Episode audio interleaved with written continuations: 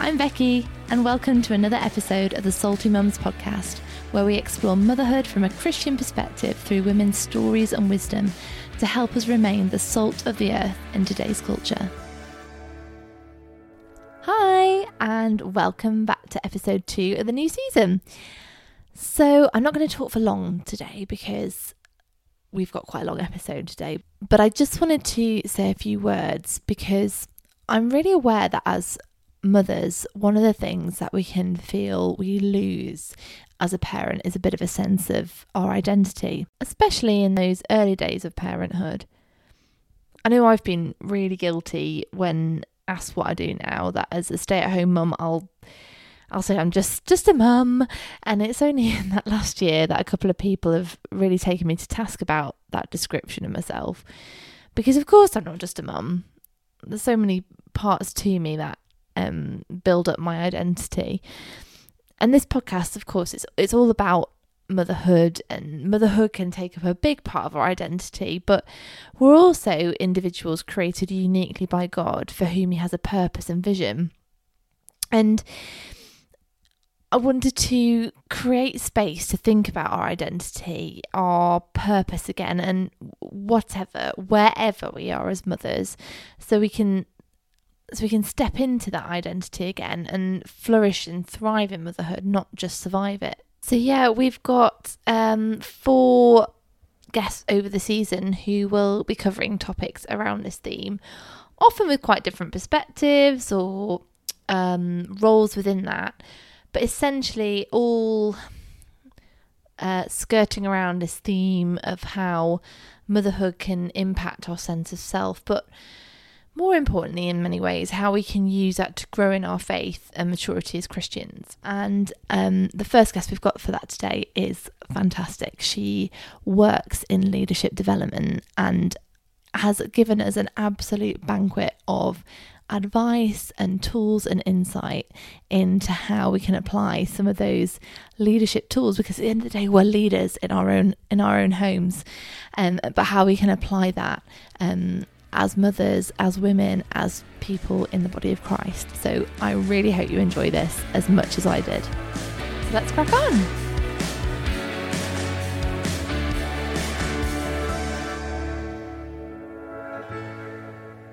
Hi, Laura.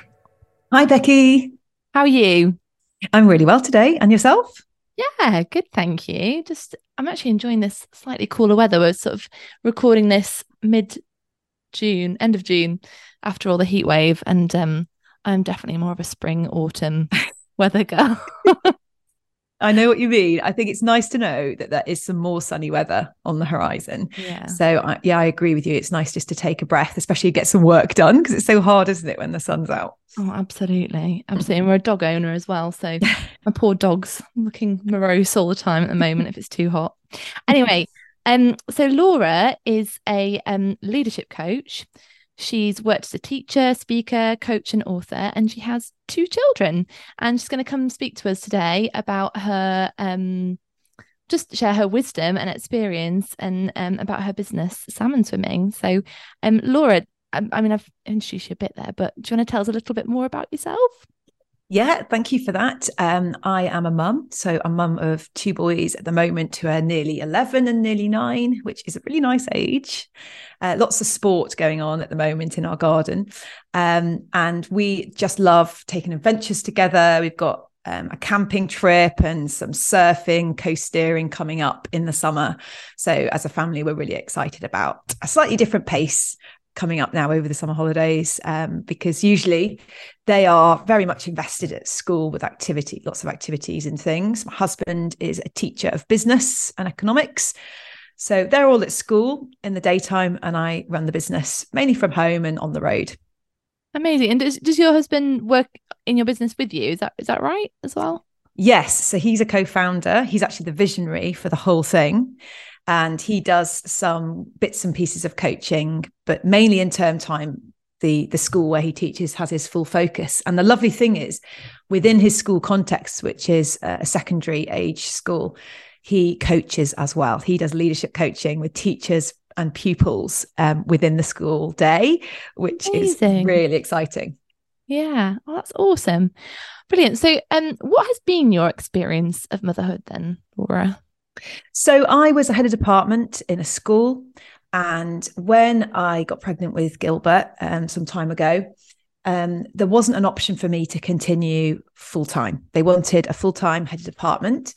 So um, I could choose to drop down and have part time option, um, which wasn't in teaching. It just wasn't going to be simple. It wasn't going to be offered two or three days. Um, it could be spread out all over the week, and we just felt, you know um, that wasn't a best the best option for our family.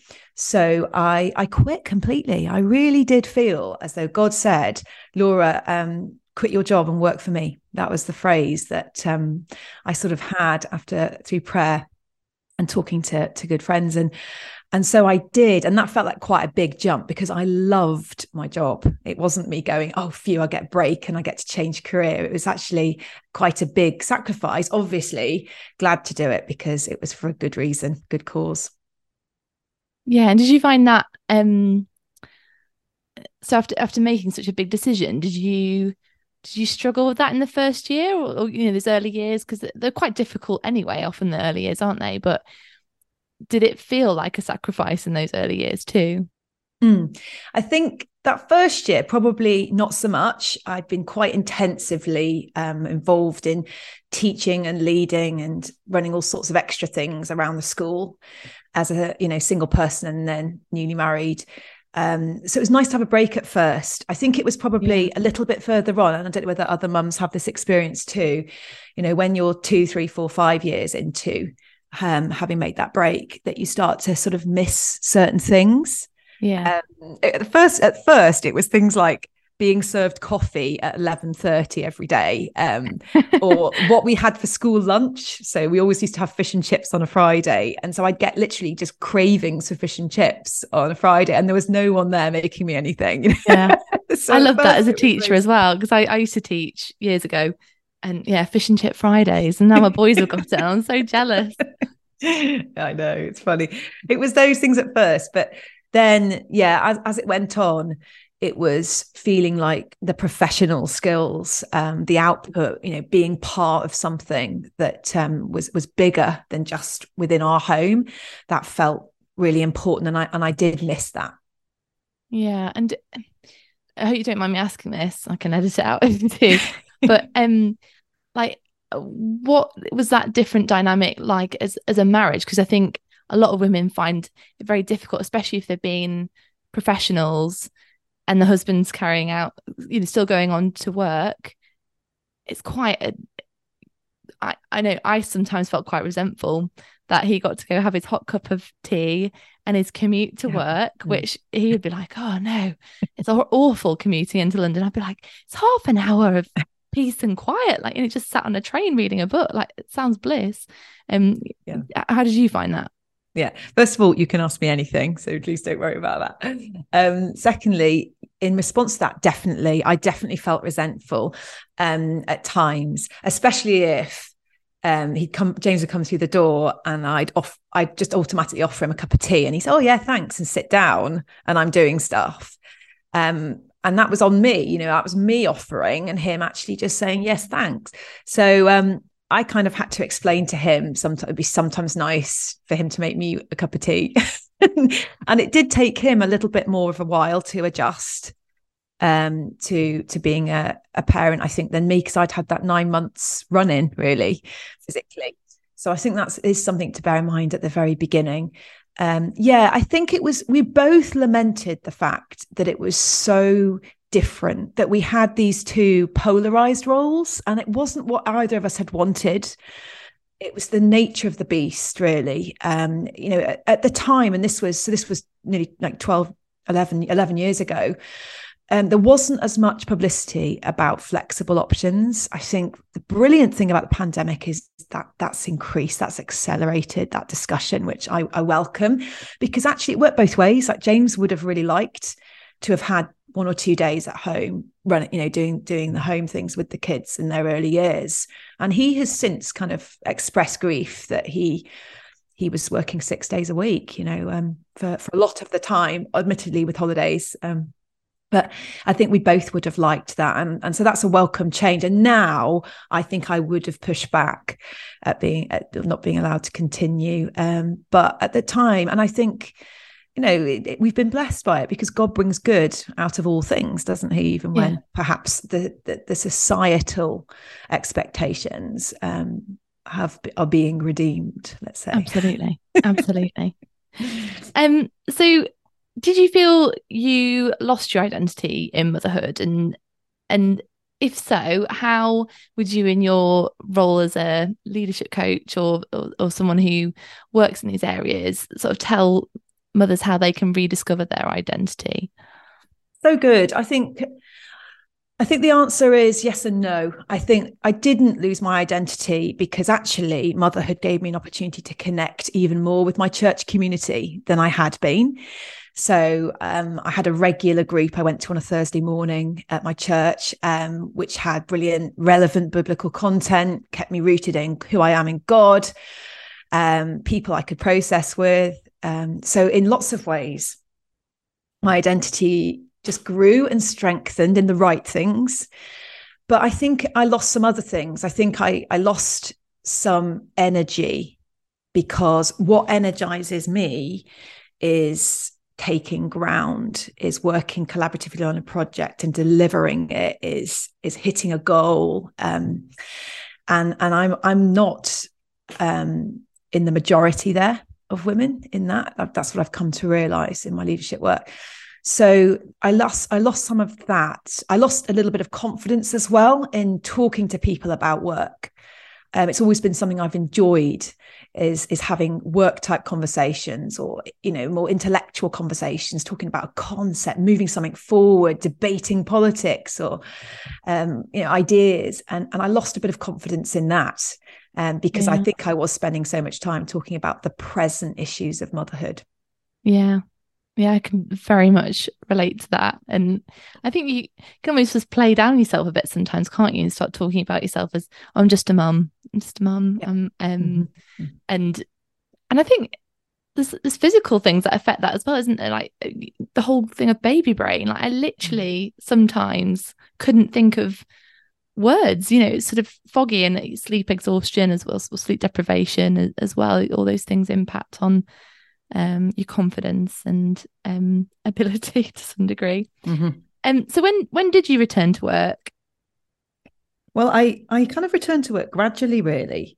Initially, I did some writing. I was offered the opportunity to do some writing, and I could fit that in around um, by then my, you know they my eldest had a bit of nursery time and my youngest was coming into that as well and um, i was able to find time in the evenings to get some work done so I, I did some writing and then um, I started to work with a friend who was a coach, a performance coach. So going into schools mainly um, and teaching interview skills, revision skills, and being coached by him. He was theatrically trained. So he started to help me um, in terms of presentation skills and speaking. Um, and that was really cool. And again, I could fit that in. I could block that in with getting some childcare from family who live nearby or, or using the nursery time. So I try to just do it in, in a really kind of, um, yeah, creative way because I didn't have the option. My, my husband was completely in, is still not flexible because of teaching. So I was able to, to find ways to do it and it grew slowly but surely. And it grew into salmon swimming, which is your life coaching, not life coaching, leadership coaching um, business. So, so why leadership coaching and why why salmon swimming? Brilliant. Well, ten years ago, my husband was thinking of leaving teaching. And a really good friend of ours said, Before you leave teaching, James, go and see my friend who is a leadership coach. And so James went off to stay for 24 hours and to work with not only this coach, but his trainees as well. He's called Steve Cockram and he is the co leader of Giant Worldwide. And this was the early days of Giant. James spent this amazing time doing deep dive on his personality. And he came away, and what he realized was that he was trying to teach with someone else's voice that he was literally a square peg in a round hole because in teaching there aren't many people who have his personality makeup that actually enjoy the way that teaching is set up in our country. So he realized that actually he could leave or he could start teaching and leading at school with his own voice. And that's what he chose. And literally the success and, and the effectiveness of his teaching has just grown and grown and grown to the point where he now has this trust at school where he can not only deliver really good business and economics lessons, but he also coaches as well. So he's trust, really trusted in that space.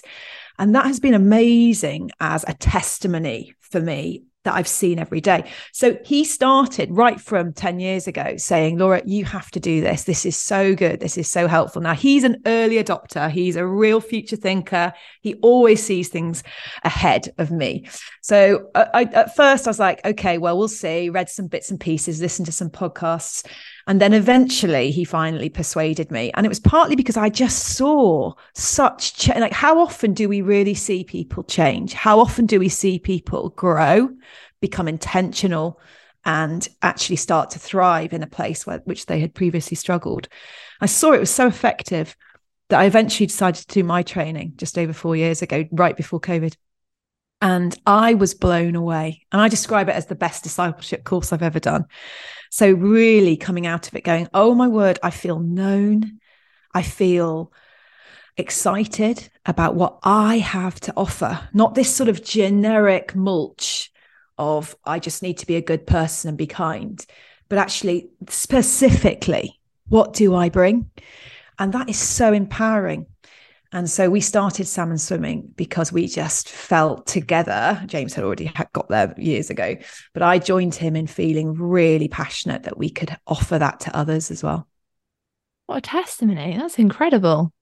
Yeah, I love that idea that by stepping into his round hole rather than, you know, being forced into what was expected of him or what everyone else did, mm. It just empowers people. And I think mm. that's a real lesson for our faith as well, isn't it? And how we fit into the church and the body of Christ, which I think we're going to talk about later too.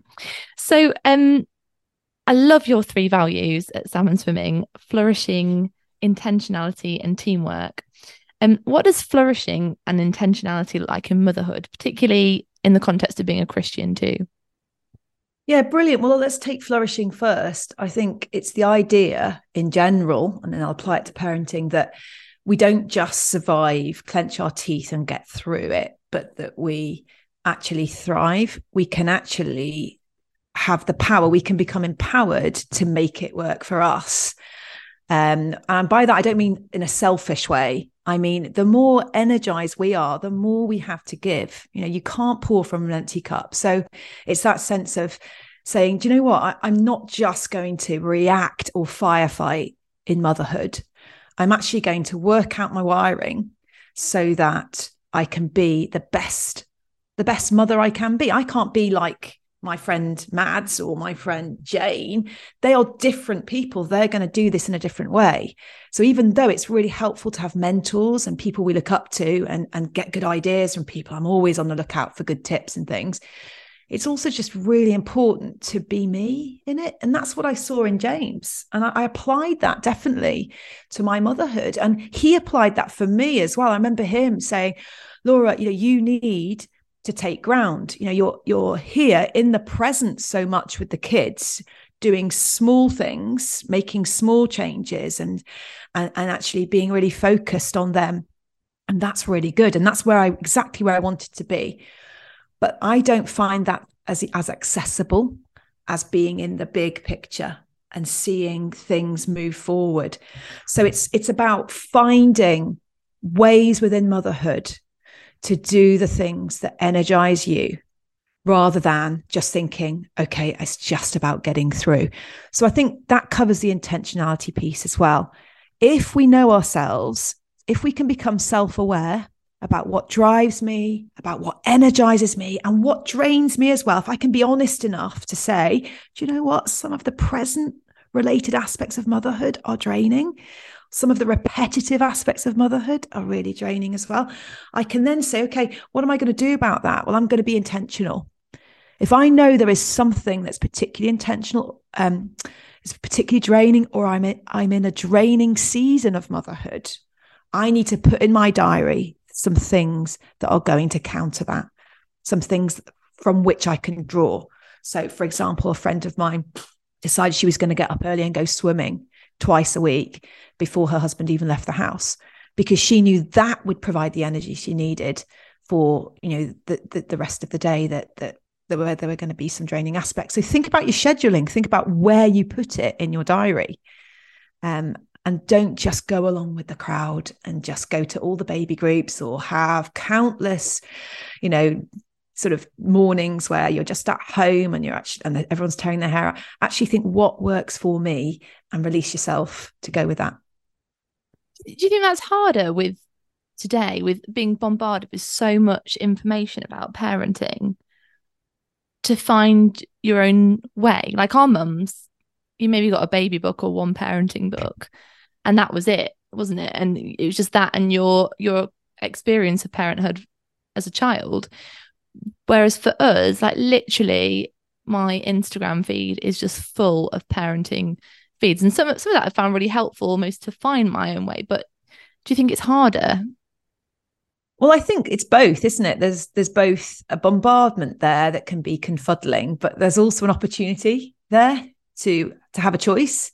So I think if you've only got that all coming in and you've got no self-awareness, then you don't know which pieces are going to be helpful for you. But if you've already got some self awareness that you've built and you've built up, then it will be easier for you to be able to say, oh, yeah, I hear what that parent is saying, but I don't think that they are necessarily wired similarly to me. But that one is. So I'm going to listen even more intently to that one because that's actually going to be helpful for me. So I think this is where it's helpful in the church as well is there's no one way to be a good Christian parent there's there's different roles to play. There's different there's different ways of being a good parent and and yeah. no one's perfect. We just have to do our bit. Absolutely. Sorry excuse me i'm just recovering from a bit of a cough at the moment. Um so you deal with leaders and in essence mothers are leaders in their own homes. So and we've covered it a little bit but can can we apply coaching principles of leadership to our homes or is parenting just a whole other ball game yeah, no, not at all. I mean, we have a mantra in Giant, which is everyone is a leader. All people are leaders. Why? Because everybody leads at least themselves. And then parents are leading some of the most important people in the world, their own children. So they're leaders on a number of scores, and lots of parents are leading in other regards as well. Maybe they're a neighborhood leader, a community leader, maybe they're a leader at work as well, on a part time or full time basis. So we start with self leadership. That's where it starts. And that is the core. You know, if we can really lead ourselves well, then we can lead in all the other spheres of, in, of influence as well. So, absolutely, I think it is highly relevant. And also because of the transferable skills as well. So, you know, there's a lot at the moment about leadership, about character in, in business, in the work business world. And there's a lot of money that is being spent on putting people on courses to develop empathy, relational trust, collaboration. Well, I, I can't think of a more practical course to do than to be a parent either yeah. you know full-time or part-time for a while i mean we're all full-time parents to get me wrong but i mean even if you've got another role as well you're still being intentional in parenting and you're developing all of those skills so that when perhaps down the line this doesn't you know happen necessarily for everyone some people remain running the home and I have full respect for that but if you do then go and work again in a in a corporation or in a community voluntary aspect or whatever it is you've got even more to offer because you have been intentional in your parenting and you've picked up hugely transferable skills i'm really excited about about that opportunity that's really awesome. Yeah. Uh, yeah, I hope I can put that on my CV when I get to Why not? And I think there is an appetite more and more to recognize that there are things that we do outside of of just work leadership type um, you know, CEUs and and sort of actually doing courses that contribute to our learning. There's other things as well, and, and that's the development of character that I think more and more employers are focusing on. Yeah, absolutely. And I think I I certainly have found parenthood as a way of creating a lot of well it sort of brought brings a lot of junk to the to the surface um and it does make you more self-aware and you realize the things that you you do struggle with and that you do have to see things from a different perspective. And i almost want to get every mother either a leadership coach or a, a therapist just to just to deal with some of that stuff and and to process it um because children children do do that too absolutely. Yeah um, and on important. on self-awareness um so do you find people generally aren't very self-aware? And um what's a, a good starting point for for becoming more self-aware? Really good.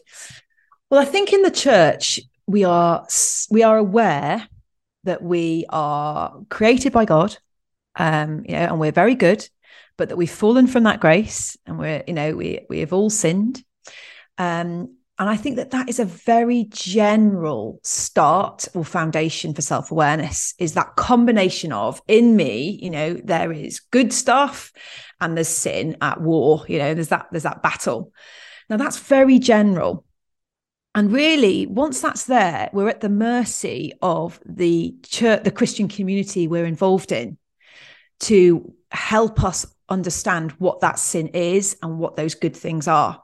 And most churches, I would suggest, have particular slants or particular themes on what it means to be sinful. And I think that that's that's just a little bit precarious because if we're constantly thinking about the kinds of sins that aren't our own particular journey, then we might be thinking, "Oh, I'm doing all right here." You know, I'm, I'm, uh, you know, I'm I'm I'm being nice to people and I'm being kind to my neighbors and I'm ticking those boxes. I'm doing my prayer every day. Am I reading my Bible and everything? But actually, what we might be missing are some of those other sins that are hidden, but know that, that are actually sent personal to me, the things that I struggle with.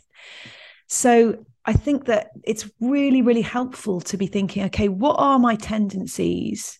And sometimes that sin is something as simple as putting myself down every day. Sometimes that sin yeah. is giving myself a hard time, holding myself to a perfect standard. That can be part of that fallen nature that God doesn't want us to live under. If we can recognize that is our tendency, that our tendency is to give ourselves a hard time every single day and to question our worth every single day. And if we can say, see that that's sin, that's not God's intention, then we are able then we can be empowered to put in an intervention that that helps us. That might be a friendship accountability group where we have friends who will regularly say to us right what's going on in your head? You know, i have a friend who calls her dominating influence in her head ingrid. Right what's ingrid saying in your head today? You know what what's she giving you a hard time for? What are you going to do about that? So having that process of accountability it might be having artwork, it might be having Bible verses or sentences around your house that you literally see every single day that are triggers and landmarks to remind you actually no get back out of there. That's the dark place. I'm not going there. I'm actually going here. We have on the back of our loo door a quote from john steinbeck that says and now that you don't have to be perfect you can be good and all four of my family, we have those perfectionist tendencies. And when I uh, speak to Laurie at night, sometimes, and he has this, I say to him, um, Laurie says, Oh, I didn't do this, or I didn't do that, I got this wrong, or I didn't get 10 out of 10 in my spellings. And I say, Laurie, how did God make you? I got this from Danielle Strickland, so I need to just acknowledge that. And he says, He made me good. I said, No, what did he make you? He made me very good. That's right. He made people very good. He didn't make us what? Didn't make us perfect. That's right. And I can see physically his little shoulders drop. He relaxes in that moment. And it's not just him that needs it. I need it. That's why it's on the back of the loo door still today, and I read it regularly. So it's it's thinking, what is it for me? And also perhaps as a mum or a dad, thinking, what is it for my kid? What yeah. do I notice is going on in their head? What are they giving themselves a hard time about? Or where is their particular uh, tendency, you know, to sin? What is it? How can I support them in, in, in leading them out of that intentionally? Yeah. I'm totally going to steal that quote, by the way, because me and my eldest son are complete perfectionists. Mm. And I can already see like this that internal war with him. And then my youngest is a complete people pleaser, which again he takes after me on. So I'm gonna I'm gonna be more intentional about that for both them and myself. So yeah. can I ask you a question though, Becky? Yeah. It's lovely that you've just pointed out two of your poor traits that your kids mm-hmm. have picked up. What what have your kids picked up of your good traits? uh drive brilliant would be one particularly for my eldest um whilst because all these things sometimes have a, another side don't they? So like the perfectionism is also that that sort of drive sometimes. Mm-hmm. the um the people pleasing is that you care about other people. So my youngest is quite empathetic and quite nurturing and um yeah so um yeah, I can see those things in them. They're both complete chatterboxes as well, which I think makes life easier for other people sometimes. If you're the chatter chattery one, yeah, then it takes the pressure off other people. So I see it as a good thing. I know some people would say it's not, but absolutely. I think that sounds great. Good for you. And I love what I love that you just did there was you flipped, you flipped it on its head. You flip, and that's what the enemy does not want us Christians yeah. to do, is to go, do you know what? I'm feeling really bad about this, but what does that say about me? Okay, what's the good mm-hmm. side of this? you know what yeah. are my good intentions that have got mixed up with some stuff here and i think that's really powerful oh thank you that's um it's nice it's nice that you challenge me there i appreciate that i can't help it i'm afraid as a coach um so you list your third value as teamwork and um, on um, Salmon Swimming, and you talk about the five voices personality system. What is the five voices personality system? Oh, I was hoping you'd ask that. I'm so passionate about it. It's it comes from Giant Worldwide again. It's one of their tools. And it has been absolutely hugely empowering for both myself and my husband James, and for a whole load of, of people that we know. So it starts with the idea that actually we aren't all seeing the world through the same lens. Now, we know that from 1 Corinthians 12, don't we? When you think about the body of Christ has these different parts of the body. And I think it is something that I'd like to see more of an emphasis on in Christian teaching. So that means that our Christian walk is not going to look the same and that we're not all going to be saying exactly the same things. But that the body analogy is giving us that invitation to operate not as an individual, but as a whole collective, as a person that together can really reflect God's love in the world. And that's really exciting. So the five voices is really a, a, sim- a simple, but not not overly simplistic model that helps us to say, okay, at the very least, there are five perspectives on seeing the world. And they have different volume levels as well. So I'm just going to run through them very briefly, if that's helpful. So Great, the the one with the kind of least volume. Now this doesn't mean they're the least chatty. This means they're the least assertive. Is the nurturer voice. Now the nurturer voice is hugely relevant to this discussion because 60% of women are first voice nurturers.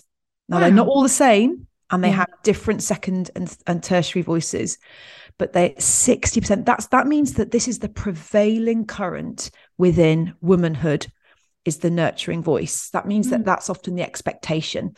And the nurturing voice puts the one-to-one relationship first. They are very much a champion of people and values and they are the things that are most important to them. So they'll often um, put what's right in front of them in the present first before the very big picture. So, you know, it doesn't matter um, how much profit a company are making if they're in the workplace. What matters is how are people being treated. And the same in the home as well. You know, what doesn't necessarily matter is where are we going as a family? What's what, what's our vision? It's more about actually what's happening today. What are what do we need? What are the practical things that we need to be aware of to make things work the best for the people who are right here, right now. So that's the nurturer voice. The next of the voices, as we go up in the in the volume level, is the creative voice. And this is a voice that women have. And I think women can often feel deeply misunderstood. They're often assumed to be nurturers because they have a high place on values, but they're actually different to the nurturer. They are future thinkers, very much future thinkers. Think Greta Thunberg, for example. They're seeing things five to 10 years ahead all the time. They see what's coming, they see the dangers and the opportunities long before anyone else. So they can find motherhood really hard because motherhood does encourage us to focus very much on the present development of our children. Whereas the creative is always thinking, where are we going? What's next? Where are we headed? Um, and they can find it quite hard to, to be as present as nurturing voices can can feel. Um, they also have a high sense of integrity and they can also struggle sometimes with communication because they build inside their head. They're introverts and what they're building is like is, is these amazing sort of innovative ideas and as soon as they start to speak about them they can find communication hard because what they communicate will never feel as perfect as it does as it looks inside their head. And others can find it a bit hard to understand. So they can sometimes go about things feeling a bit a bit lonely because they're not necessarily um, being heard. So with the creative it's really helpful as a friend is if we think our friend says something that doesn't seem to make any sense just ask them can you tell me more? Or or you know can you just say that again so i can understand and that's when you'll see the gold in their thinking. So that's the creative voice. Then we have the guardian voice and the guardian is the champion of systems and processes. They love a spreadsheet. That's what they do for fun. When other people are watching netflix they'll have their laptop on their desk on their on their lap and they will be just sort of putting a little spreadsheet together. They're absolutely brilliant. If you've got an event coming up if you've got baptism or a party get your guardian friend to do you a spreadsheet because she loves doing it. So ask her to do that, even though you might hate it. So, guardians, uh, again, most guardians are men. Um, but it's, it's it's still a lesser proportion of women than nurturers. But you'll see the guardian in terms of they will come across sometimes as as sort of focused on the detail, um, really good with health and safety um, and planning things. Um, but sometimes they don't necessarily prioritize the sort of the softer skills quite as much as the nurturer, their nurturer counterparts in the present realm. Next, we have connectors. Now, you'll all know who the connectors are. They are bouncy Tiggers. They love life. They love ideas. They love opportunities. Uh, I think of them as sort of sunny yellow they um, often just their favorite thing is is sort of to meet with people and then introduce them to others. So they collect people like other people have like a stamp collection. Their their most prized possession is people and they love to make sure that um, they expand their networks for the benefit of all. They're real team players. So if the nurturer is the champion of the one-to-one the connector is the champion of the room they are really good at having bringing people together and and they get bored easily. So they often whereas the nurturer might might be at a party and and be chatting to the same person for a couple of hours the connector will probably be moving around pollinating ideas and opportunities around the room. And then finally we have the pioneer voice. Uh, and that is the least representative of all five voices. And it actually only is only represented by 1% of women have the pioneer voice and that is the strategic um, ability to move things forward, take ground. You're probably hearing that in, in the things that I'm talking about. That's my first voice. And it's that big picture, um, a bit like the army general in the old movies. How do I align people and resources to get the best possible outcome for the most possible people? So I, I used that skill um, when I was doing um, baby groups. I could find them, you know, on their own quite hard to just be present for that long. So started to think, okay, how can we expand this? How can we invite our friends and neighbors to our church group? Let's let's create something. Let's scale it up. Um, so that more people can benefit. That's how the pioneer tends to think. So they're the five voices. Oh, it's very interesting. And I've got to, uh, well, I, we chatted about this before we started, but um, I did it last night and um, I was a nurturer connector guardian mm-hmm. i think it was yeah. mm-hmm. um and so it's really interesting hearing you talk about um all those things and i can see so much of my, myself in that it's interesting to hear that combination as well. So even though those five voices, everyone will have a primary voice, um, their second and third will be the makeup of what makes you what makes you you in some ways yeah. and what which exactly part of the arm or the leg you are in the kingdom yeah. of god. So you being nurturer connector means that you have a relational superpower. Like it's huge. You can do the one-to-one but you can also do the big picture relational stuff as well. And then that guardian third is is that sort of systems and process bit as well which means you get things done. So i think that's a yeah. wonderful combination. And I, I, do love a spreadsheet. I do i do really, i remember I, I did a big project at work and um uh, I created a Gantt chart for this project and I sent it to one of my colleagues and like honestly the horror on her face whereas i was like this is so exciting. We can decide on all the dates and what we're doing. And oh i loved it but yeah i know it's not everyone's cup of tea clearly we need people. We need people like that. And yeah. actually guardians i think um, get the least recognition for the work they do um, they they can often think do you know what i don't really I know this work isn't valued, you know, this sort of critiquing something or trying to put the due diligence in. It's not particularly sexy, it's not particularly exciting, but I really think it's important enough to do it. So it's lovely to recognize actually what guardians bring in terms of keeping things going, making things walk watertight, making sure things are safe. It's a great it's a great um, contribution really. Oh, good to know. Good to know my, my work's value because I think sometimes guardians can be seen as and I know I work with some quite big picture thinkers and I think they saw some of the guardian type stuff as a bit of a hindrance and they're like we just want to get going and I'd be like, no, but we've got to work out this and this and this and this and make sure this is in place.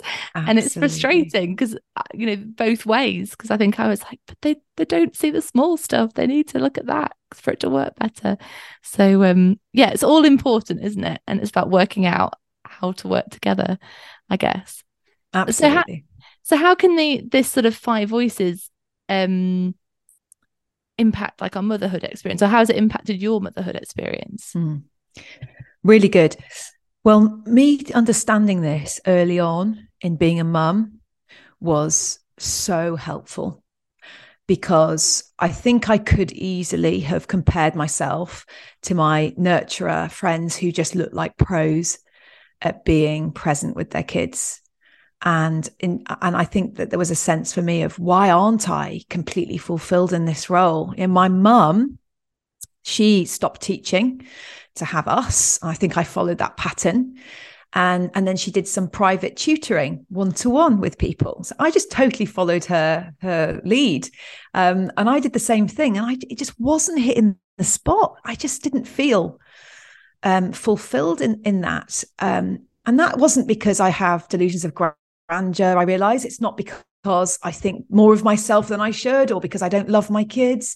So just demythologizing those things was huge for unlocking my sort of um, self respect, I suppose, for unlocking my sense of being where God wanted me, uh, and feeling that actually, actually, as a strategic thinker, that's helpful for my group of mum friends. That's helpful for us as a church group, and for me and my kids. You know, I'm able to go, okay, what are the things that? Where do I want my kids to get to by the time they're ten? Um, I want them to develop skills and character. Okay, how am I going to do that? What are we going to prioritize? Okay, we're going to put them in. For me, it was like beavers and cubs, you know, as well as the church group and, you know, and other things. And not necessarily, even though we're a very sporty family, not playing sport every single day. Um, because we wanted to sort of them to have some other skills as well. So it, it, it sort of translates into those sorts of things. It, it becomes a way of saying it's okay to be me and it's not just okay, it's actually really important for the kingdom. That's who God made me to be. It's not an accident. If I'm if I'm not a thumb or a bit of elbow, part of the elbow, then the church is going to miss out. We're not going to function properly in that place.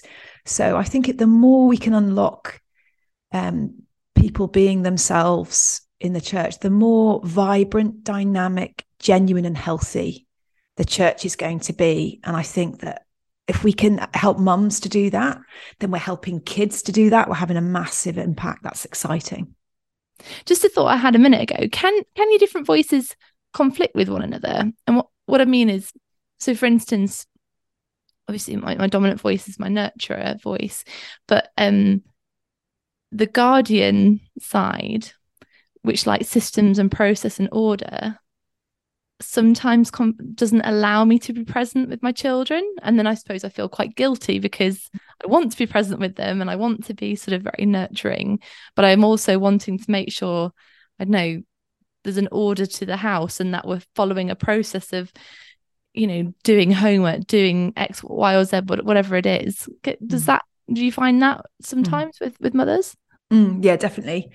Um i do think that we have the ability though to turn up the volume on certain voices and to turn down the volume on others.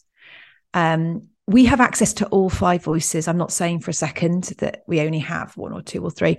We have access to all five but some voices take more intentionality than others. So it's important to think what is my default voice and for some of my time, it wasn't actually my first voice. Some of my default in parenting was my second voice. My second voice is a guardian. So it's interesting that you've said your guardian feels quite prevalent in you in your um, sort of thinking as well.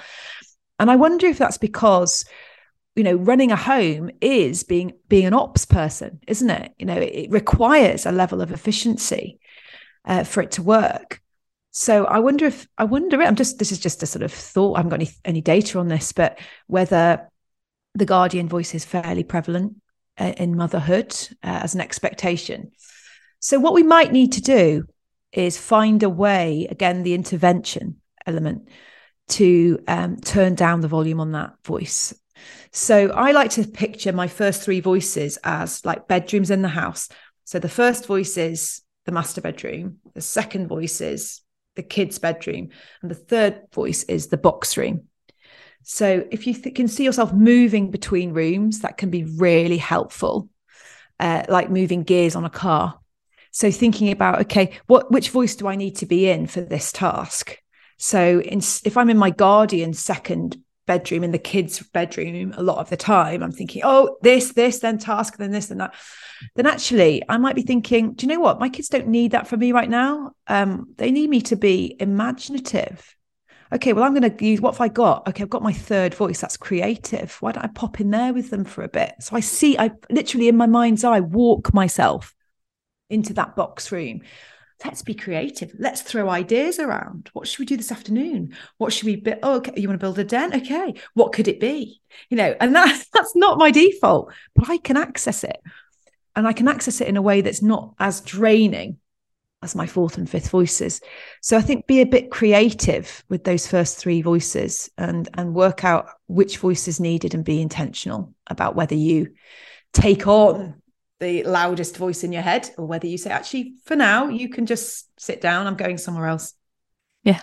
That's that's super helpful. Really really helpful. Thank you. Um and looking at the body of Christ, because we've talked about how this can help us work out our place in the body of Christ and step into our place.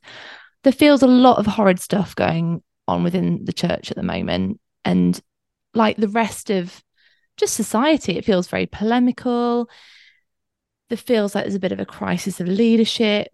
Um, and with often people rightly calling out leaders, but from a leadership um, perspective, sorry, leadership coach perspective, who happens to be Christian, how do we deal with calling people out well and criticizing what needs to be criticized well?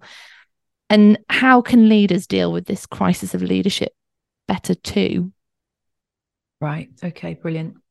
Sorry, well, just there's a lot there. to end with. I love it. okay. I think one of our, our tools is called the support challenge matrix. And it's based on the idea that we liberate each other and ourselves when we bring high support along with high challenge, whatever that looks like. And challenge doesn't always look like criticism. It might look like setting expectations. It might look like accountability. It might look like um, support in terms of training. But it means that I think what we experience a lot in the church is the protect quadrant of the support challenge matrix, which means a lot of the time we're bringing high support and low challenge. And we think that's what we should do as Christians. And that's sort of a hump in the road that I've definitely had to get over is actually no, um, that's not going to be helpful. That's not helpful for me. And that's not helpful for the church. Um, we we do need to get really intentional about about being in the liberate space. That's where God is. that's where Jesus is. He doesn't yes, he is a rescuer. That's one of the things he is, but that's not the only thing he is. And we can overemphasize that idea that he rescues us and that he protects us. Actually, let's let's be honest, he lets us go through some really, really difficult stuff. But he promises to be with us in it. He promises that this life isn't the end, that this is there's an eternal perspective and that there is comfort for all suffering in this life. You'll have many troubles, but take heart, I've overcome them all. I absolutely love that. That calls me to a really risky level of trust. Okay, I can't trust God not to bring difficult things my way. I can't, I can't be, I don't think He has promised that, but He has promised me to ultimately deliver me to the promised land. He has promised me that He will always be with me and he has promised me that I can live in freedom from sin, forgiveness of sin. So these are huge, and many other things. These are huge things for us to walk in. So I think the church, first of all, need to move from protect quadrant to liberate through, um, not through going to the opposite extreme and giving no support, loads of challenge, but to actually um, cal- calibrating support and challenge right from the start in an intentional way. So that's the first thing. I think that's that that's an attempt to answer your question about uh, you know what what what does the church need going forward, and the second thing is collaboration. Uh, you know, I, I absolutely am with you. I, I've just lamented many falls from grace, both the sake of the leader who's fallen, because they haven't been given the challenge they need to have from accountable people around them. You know, friendship must have broken down there. Um, the idea of having a board or the idea of having people to whom you're accountable has broken down and that's that's wrong but also for for other voices in the church as well where there's there's this sort of one leader one vision one person um, sort of archetype that we have all taken on i don't see that in scripture, even amongst the disciples. Jesus is, of course, the one we worship, but he partners with us. You know, he that's the, the the main way God is at work in the world is through his church, is through people. And he's said, I want you to be like a body. I want to work collaboratively. I don't want you to just go it alone.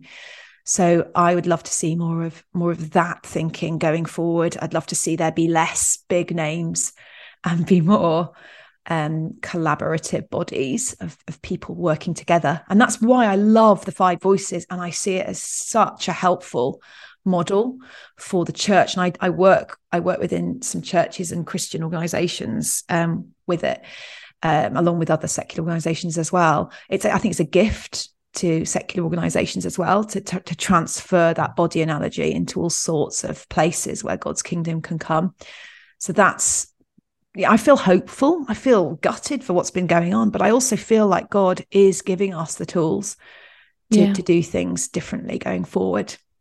Absolutely. And there's so much there that you can uh, apply again to motherhood there, can't you? And um, with the sort of high support, high challenge, you know, with the, with your kids, you're not there just to well, I hope you wouldn't criticize your kids anyway, but that you sort of challenge them as you as you say, but that you when you do that that you bring support with that and that you you think about that every time that you engage with them in that way of saying mm, maybe this wasn't your finest hour um, but let's see how we can work on that together.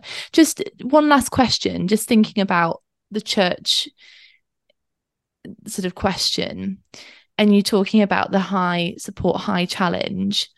I'm just thinking about some of the issues that are coming up when you say high support, um, again, is that a body of Christ thing? Because I'm just thinking, like, you know, there's often safeguarding issues that are coming up at the moment. That's one of the, main things. And that's a lot of pressure to put on someone if they've got a challenge and saying, this person isn't treating me right. They might not be in that place to provide that support as such to the person they're challenging is have you got any thoughts on that or sort of so are you asking whether bringing support is an individual pursuit or whether it should be a collaborative pursuit as well? Yeah exactly. Yeah. great question. I think yeah yeah i love that. I'm going to give that a bit more thought. I think um, support challenge matrix is often applied to an individual in their leadership context whether that's business or motherhood or in the church wherever it is. Thinking, asking yourself, am I giving this person enough uh, encouragement, enough of a, if you like, think of a bean plant. Have I given them a cane to grow up? You know, have I given my child um, enough support to know what's what's expected or to know what behavior I, I'm expecting, and to be able to achieve that? You know, am I am I stretching them, but am I also making sure that they have safe a safe place they can come to and and be comforted and be encouraged on their journey but then also yeah if you think about it as a church how can we collaborate together to bring people support so i've, I've got friends who have been absolutely burnt out supporting maybe one or two individuals who have become extremely needy and for good reasons you know and, and, and actually wouldn't it be great if we didn't think like that so easily. And, and also, what's going on when we do that? I have done that. And why is that? Well, I'm, I'm playing a rescuer role. You know, I'm thinking, oh, I need to be the knight in shining armor that actually this person can rely on that's the christian thing to do well well no actually you know jesus you see these things in his in the way that he lived and moved where you know with lazarus for example he waited and he didn't go immediately um, to help Lazarus and to comfort his friends who were absolutely, you know, devastated. He waited, and presumably others, well, others were there grieving with the, with Mary and Martha when he got there. So he allowed others to move in. I think sometimes it's that sense of knowing where your boundaries are and encouraging others to do this work together. It's a big work. You know, there's still a lot of people struggling in the post COVID time, and there will be for, for many years to come um, and also just with the normal challenges of life. So, how can we do that more collaboratively? Um, what are your ideas? Because you posed the question. Did you have anything in mind? No, I, I suppose it's probably the nurture in me thinking like that you'd sort of pose this big sort of I suppose challenge on people that if if they do want to challenge something that's wrong, they need to provide high support. And I'm like, oh no, is that gonna upset some people? Is that going to be too much for some people?